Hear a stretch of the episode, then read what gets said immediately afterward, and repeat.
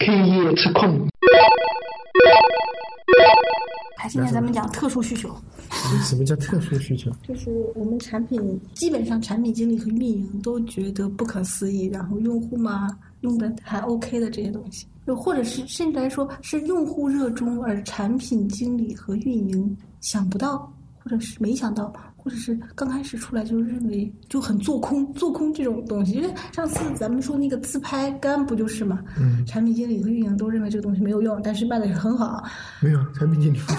有一部分。不是没有用啊，就是如果不就是这个东西刚出来的时候，没有任何市场，市场还没有验证过它的时候，嗯那咱们有的时候不就是多多少少都对它有一种就是不太信任，或者是觉得这个东西根本就不会流行。举个例子吧，微博上我点了热门话题，嗯然后发现很多发热门话题的人，他所说的话题跟热门话题一点都没有关系，然后又把自己的自拍照放到上面。嗯，那你说他的目的是什么呢？是要更多的人看到他的自拍照吗？说不定那不是他的自拍照。你点进去就发现这里面就这个人就是这个人，那他也是大量充斥着这种自拍照，那他一般都是九零后、中学生、大学生这个类型的，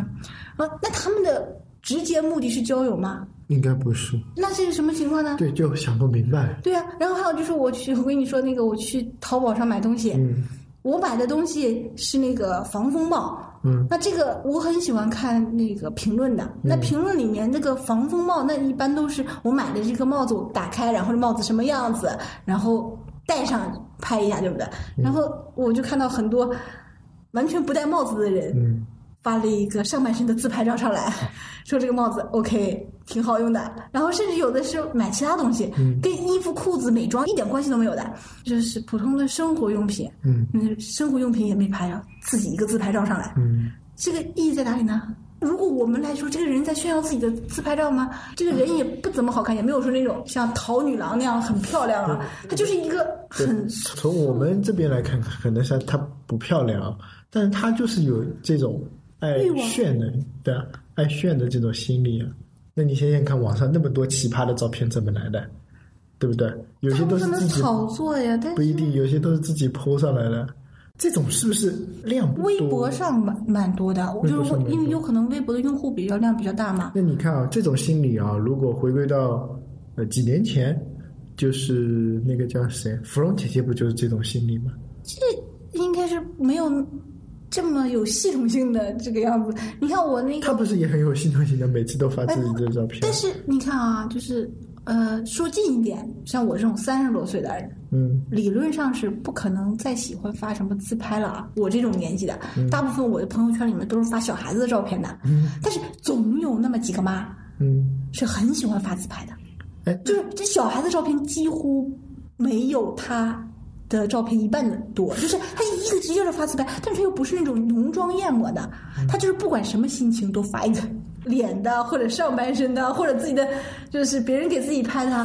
那那说这种心理的用户，其实他是很是肯定是有一种炫耀心理在里面了，他肯定认为这个好，他才发出来。嗯，那这样的不一用户，定好，他就是一种习惯，有可能。这好难打比喻啊。他就真的是一种习惯，他就可能喜欢拍照，然后有这个分享功能。比如说像微博，有些人不知道怎么发纯文字的，然后他就哎没什么照片，就拍一个自己拍几张上去。这个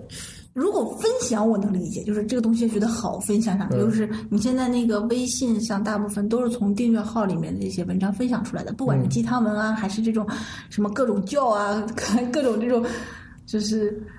这个不能吃那个不能吃养生的啊啊对啊，对，都是这些这些。因为他本身就认定这是对的，并且是自己知道有义务给大家再再看一遍的这种心理啊，就我们有这个义务要告诉我的朋友这个东西很危险啊，这个东西很好啊，这个东西我很有感悟，这我都能理解的。就因为他这个是他跟这个文章就运营的人跟这个文文章所看的人达成了一个共识，这个所看的人就变成他的一个推广渠道。对。你就像产品上某些功能好，我有的是也会告诉别人啊，你想干什么什么事，你就用那个东西就好了。就是这两天我不是在推荐咸鱼，我在因为现在换季嘛，很多我的那些就是女性朋友们，她们有大批的衣服，其实是不想穿了，但是捐嘛，她又觉得可惜，扔嘛就更可惜了。然后所以我就说你用闲鱼，然后再告诉她这个闲鱼怎么用，然后你怎么去发，嗯，让他们觉得很 happy。这个这也是一种推广嘛。但是你说发自己的自拍照，如果你是那种像淘女郎那样的，嗯，化妆术，告诉人家这个东西怎么化妆的嗯，或者是今天这个状态很好，这套这套就穿的很好什么的，这都 OK 的。像要结婚的人嗯把婚纱照炫出来，我也能理解，就是他无时无刻无时无刻每一天都在发自己的自拍，或者是在没有那么强烈的主题观情况下，没有原因，就是他看到一个，就比如现在一个热门话题黄金时代后面，然后。随便说一句，我今天看了黄金时代，或者我还没看黄金时代，上面发一个自拍，就是脸正脸加半身像的这种自拍。你说这样的用户现在是有可能是现在用社交软件年龄层越来越越低嘛，所以就这样的用户占比就越来越大，越来越大。然后有一些三四十岁的人看到有小年轻这么发，他也会跟着去发，尤其是一些女的，嗯，会，而小姑娘，呃多小呢？就是上小学的，他们也有这些社交的，他也会发自己的这些这些照片，或者用父母的手机来发。嗯，所以这个炫耀的东西，其实对于产品的发展形态，起码是社交类发展形态，其实是影响挺大的。我今天不是跟你说吗？网易新闻幸亏没有，就是新闻的那个评论幸亏没有那个能上传照片，要能上传照片，你看网易新闻里边唰唰唰全都自拍。这个只能说啊，我我觉得是用户的一种进化。我们这一辈可能比老一辈的人心态更放开，然后我们的下一辈比我们的心态更放开。还有一个就是他们接触的这些社交网络，或者说他们接触网络、电脑、手机，这个比我们要早得多得多。然后他们呢，对隐私这一块呢，又没有看得太重，懂我意思吗没？有看太重吗？没有，没有，没有。理论上，按照现在的情况来说，因为越来越互联网越来越危险嘛，嗯对应该人越来越看重隐私。不不不，因为他们还没上过当，受过骗。就是像我以前玩网络游戏的时候啊，我我很清楚我第一次玩网络游戏被骗的经历，真的是很白痴的。从现在想想啊，这简直就是个白痴才会被骗。就是我在玩网络游戏，然后那时候不是外挂横行嘛，然后人家就跟你说啊，我这里帮你们免费挂挂挂什么，反正那个挂一个也是挂，挂两个也是挂。哎，那你就说好，我把账号给他，他帮我挂。结果过了一个小时、两个小时，说，跟他约定的时间到了。然后把账号拿回来，里面东西全部不见了，就钱啊、装备啊都不见了，然后就傻眼了。以前就感觉年龄小，就感觉这个世界是大家之间是坦诚的呃，对对，坦诚的，就是没有见识过这么的那个花样多的骗术。然后人家说什么嘛，这稍微聊两句，可能就信了。有时候真的是陌生人跟你讲两句，特别是网络游戏，你想啊，就相信了他。包括像现在社会当中，你看。前几天报道最多的都是女大学生被黑车给怎样怎样，被黑车跟怎样怎样，被谁给怎样怎样，都是这样的，被囚禁一两年。从我们这种角度来想想看，怎么可能？以前不是有一个很震惊的新闻，就一个人挖了个挖了个地窖，呃然后里地窖面地窖里面养了好几个女的囚禁了。我在想，而且给他们每人配电脑上网，哎呀，你们不会逃的，都囚禁好几年啊，不是说囚禁一两天。受害者依赖有也有可能，但是但是这个情况啊，这个怎么说呢？我觉得啊不能怪单纯的这一方，对不只能只能说是犯罪分子就是走我们现在就是去抓犯罪分子的这个方向啊，嗯。还有这种各种手法，还是还是就是所谓的高低嗯太不平衡嘛。你像如果在杭州，我那我看杭州新闻，对，一个犯罪分子想千方百计去偷东西，他已经把所有的摄像头都已经搞定了，就是就是自己化妆的、妆我都已经知道这种方法了，他躲避摄像头，然后从不同的路走，但是警察还是把他抓住了，因为警察就是识别他这个，就有点像大数据一样识别你这个东西，他把所有的周边摄像头看完之后，就顺着这个摄像头就找到他了嘛。对。啊而且工作量来说，就是比那种撒网式的工作量要少，因为他就知道这个路线了嘛。嗯，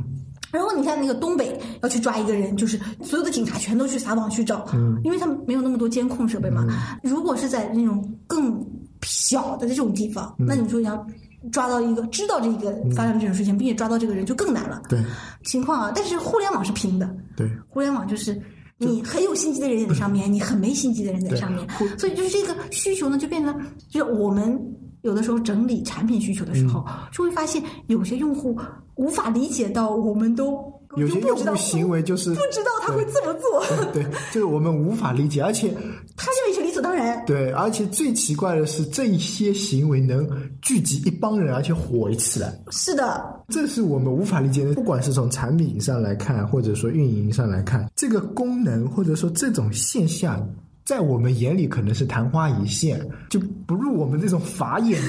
但是真正会很奇怪的就是，可能会有用户自己把这个东西给炒起来、炒热了，嗯，完全没有引导或者这种的，有一种向心力，对就是会在一个阶段。就是很大的量聚集在一起，而且他们聚集的时候呢，属于是可以自己设成本进去的。对对对这个让人觉得很，因为估计是网络这种游戏啊，嗯会有这种。所以那天我去研究了盛大的，就是它这个安全系统，就是它这个账户安全系统。我觉得盛大的账户安全系统做的真的是很适合网络警惕性低的人使用。嗯，因为我银行的这种系统我也看了，它这个监控系统。但是盛大有一个原因，是因为它盛大旗下的产品太多了，嗯，它用了一个就是盛大这一家的这么一个方式来统一，就是专门是一个账号的这个东西。然后盛大通行证嗯同样的是那个起点不是呃不是起点，那个百度也有一个对，百度有一个就是安安全安全卫士的那个东西。嗯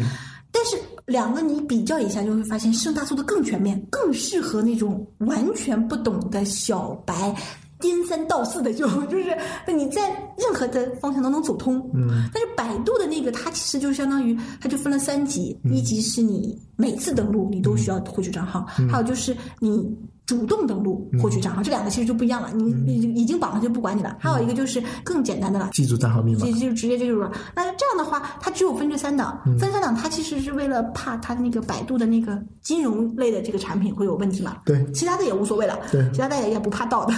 剩下就是正常的使用了。有些人压根儿都不会去登录的。嗯，自从看过盛大的那个安全系统之后，我发现盛大是真正的。知道玩家就底层玩家能做到什么样？那个其实 QQ 的安全系统也不够安全的，这个大家都知道。QQ 里面被盗的东西太多了。嗯，那这样的话，我们很多产品涉及不到安全的，嗯但是我们的用户群又是同样用户群，嗯，就是我们会接触到大批大批的使用起来很直白的这些人，就是他们就认为这个事情应该怎么样都可以，对，就是这个让我们就很郁闷。最简单的例子，像我们阅读产品，嗯，有些人就是认为这个阅读页啊，嗯它就不能是白的，不能是灰白，就是白色的就、嗯就就就很 low。对但是大家知道，我们如果要长时间阅读，还真就要灰白色的时间最长，就其他的颜色都很干扰的。那个字是深灰色的，就是不是黑色的，然后底色呢又是灰白的，这样的话读的时间会比较长。然后就是手势越简单越好，嗯，也就不要有那种。就是类似像仿真翻译啊，就是直接一点一点一点，或者是一拖一拖一拖，嗯这个是最最适合长期阅读的。你起码阅不管阅读网络小说还是阅读出版书籍，嗯这样的话，用户呢，你两三个小时一直阅读也不会没有问题。但是有一些人提出的产品意见就是，您这个背景不够好看，你后面又有花色的，又有花纹的，又有底色的，然后。这个翻页一定要有手势的这种效果的，他这个意见其实提的是很认真的，嗯，因为他使用的时候他就认为这样的阅读是很炫的，这样的，但是这个真的是很一大批用户想要的，跟咱们其他游戏里面有可能也会出现这种情况啊。那你说我们怎么去完成这个？这个东西跟我们的这种直观阅读其实是背道而驰的。嗯，我们可以给它提供这个功能，它这个功能呢，你说不提供也没所谓，但是我要把这部分的设计人员和开发的人，我放到其他更有用的东西上面，赚钱的东西更好，对。吧？就这个东西其实很很难把握的。你说如果出现一个热门话题，嗯，这热门话题很凹糟，就是专门讲小三啊，就专门讲这种情妇啊，专门讲嫖娼啊，就这种话题，或者专门讲骂人吧，就是就这种吐槽对对，不吐槽的那都很轻的了，就是那种很过分的这种骂人啊、啥啥啥。那你说这个变成很容易变成热门话题，就因为大家都都会日常会用到，发泄对对对发泄的这种。那你说你能把它抬到一个推荐位上吗？这个东西对于产品、对于运营，就是我的道德底线。就说一句话，就是呃，怎么说呢？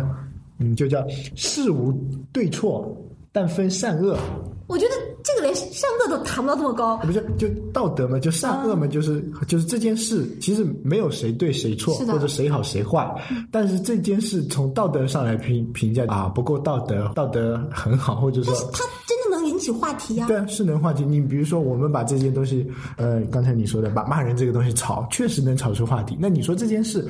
对错上没有真的没有争论谁对谁错的，但是从道德上来说，就是引导不良风气的，引导，你但是你这个产品的这种定位有可能就偏离了。呃偏离了，对啊，然后运营呢，就是觉得哎呀，这个能完成我的 KPI，对啊然后就一个劲儿的去做这种这种东西啊。现在你看，就网易新闻哈、微博啊、搜狐新闻啊，啊都有这个倾向的。都有倾向。他炒那些大家都热衷的，大嗯家、但是大家又觉得这个东西，哎呀，怎么可能就愿意去做这种事情呢？就像前一阵儿你说刚说那个女大学生那个，嗯，她其实就在一直在说这个女大学生自我防范意识有问题。嗯对其实我觉得这个角度是不对的。嗯，你一个人。你如果接触的东西少，你自然防范的意识就少。对那你不能说他接触的少，他就错了，对不对？嗯你你让一个就是大学生去做一些不该他不该做的事，难道就对了吗？对，如果说女大学生自我防范意识少，她是容易吵的，就是容易把这个话题吵起来的。嗯，那如果他说打击犯罪分子力度和就是在整个的一个科技就提升啊，对犯罪分子的监控啊，就是有问题的话，这就变成一个政治倾向的问题了。嗯它不是一个社会倾向的问题。对，那你说像美国啊，像日本，他的就是这种性犯罪的人，他在第一次犯罪之后，他他去哪里，你在网上都可以查到的。对，也就是相当于一个这个你买了一个小区，你旁边周边哪个人是性犯罪分人员，就是他有过这种经历，或者是不管是他被诬陷，反正他被这个东西被那个警察抓过，有这个记录，你全都可以查到的。嗯，那这样的话，你就可以对自己家的人保护就比较周到了嘛。那你说抢劫这种东西你没办法监控，那你性犯罪这种东西总容易监控的，那毕竟是长期作案的方式。我们要说中国建立这个，这个太不不现实了。档案库也不现实，对不对？对。而且这个动画在中国很容易就变成一个众矢之的，就是他小区里面这个人是性犯罪的，那这所有的人都要把他把他赶走。这也不对。那我觉得这就不又不平，所以这个东西啊，我觉得整个的一个现在中国的社会舆论本来就是有点偏向于娱乐性，就造成大家都是往这种很娱乐。舆论的导向呢，肯定是往把大家往正向方面导，他不可能把你往那种负面导。但是呢，你太往正向导了呢，就又不符合娱乐的快速传播性，然后和个它的那个话题性。你说太正向的东西，大家也不怎么喜欢看。你现在人的这种心理还是以这种猎奇的为主。我不知道以前怎样，就因为以前可能自己年龄也小，但经历不够多。现在人的人的就是审美啊，已经不叫审美了，现在反而是审丑跟那个，就你可能不会去做那些事情，但是你就是喜欢看那些事情，就会很奇怪，就是这样子。比如说，抛开整个道德层面来说，什么事情其实只要是损人利己的事情，你不能说它对错，这是大自然的天性跟使然，对吧？你损人利己说的那个一点就是天经地义的，你损人不利己那才是有有违天道的，对不对？你损人利己的事情，你你大可去做，但是这些事里面是分分善恶、分好坏。那你说你损人利己，我偷你的钱，其实抛开道德层面来说，这种事情就是物竞天择的一个一种做法。以前是人我吃你，你吃我这种东西，对吧？但是我们以既然有法律有法度的话，那就感觉这件事情是不对的，对不对？就不是说不对，就是这件事情是恶的，不是善的。现在这个社会舆论的整个导向，包括用户的一些心理，包括自我自己也是这样，不是那种审美的心态，反而是一种审丑的心态。嗯，就像就巴不得别人出丑，巴不得别人甚至把自己有的时候不太好的东西拿出来炫的，也有可能。也有可能，大家就觉得呃自己晒不好的东西就觉得是调侃，然后呢，别人把你的不好的东西拿出去晒呢，就是神丑。那比如说我今天发一个我很傻逼的照片，就画画了一个乱七八糟的妆，然后说哎这是，那我自己从我这个角度发出去呢，只是朋友之间的娱乐，嗯，朋友之间的就调侃像就。像你把你儿子的女装照发出来啊，一样。对啊，就是我发出来就是哎，大家看看什么哎，这小孩子小时候，但是这个东西你不知道出处的时候，比如说哪天被哪个什么网站拿去做到另外的一种地步的话，那就变成一层神丑了，就觉得哎，这个小时候怎样怎样怎样，对吧？有些人拍这些照片当初都是只是为了好玩，但是现在就是因为网络的传播比较快，然后整个社会的风气导向不是太好，把各种图片搂过来，然后自己再组织一下，就变成一个这个这个很奇怪啊！我发现我接触的这些人，就我们 IT 行业接触到这个人，算是这个圈子其实不算太大的啊。嗯大家都是想往好了做，嗯，不管是产品方面还是运营方面，嗯，都是希望往向上，对就是正能量，然后向这种上，但是。不知道为什么，偏偏就是，但是读者也是希望往上的。我们能看到那个他，我看到那个就是一些反馈啊，就是读者投诉啊，反馈也都是向上的。嗯，然后我就觉得，那为什么现在反倒流行的都是这些这些很奇怪的，动不动就是头条里面就有什么招小三啊，还有这种情妇啊，对对对就是家里就是婆媳关系不好呀，然后什么儿子不孝啊，女儿如何如何，这种全都是很负面的这种新闻。看社会板块头条嘛，就是贪官，就是整个一个新闻上面就是说这个社会多么黑暗，这个什么，它没有起到一个正向的这种激励作用嘛。对，就比如说从咱们阅读产品来说，我们推的书。我也想推正向的好的一些是的书，是的但是用户呢，往往呢喜欢看一些色情一点的啊，或者说低俗一点的东西，然后呢就会陷入一个两难的境地。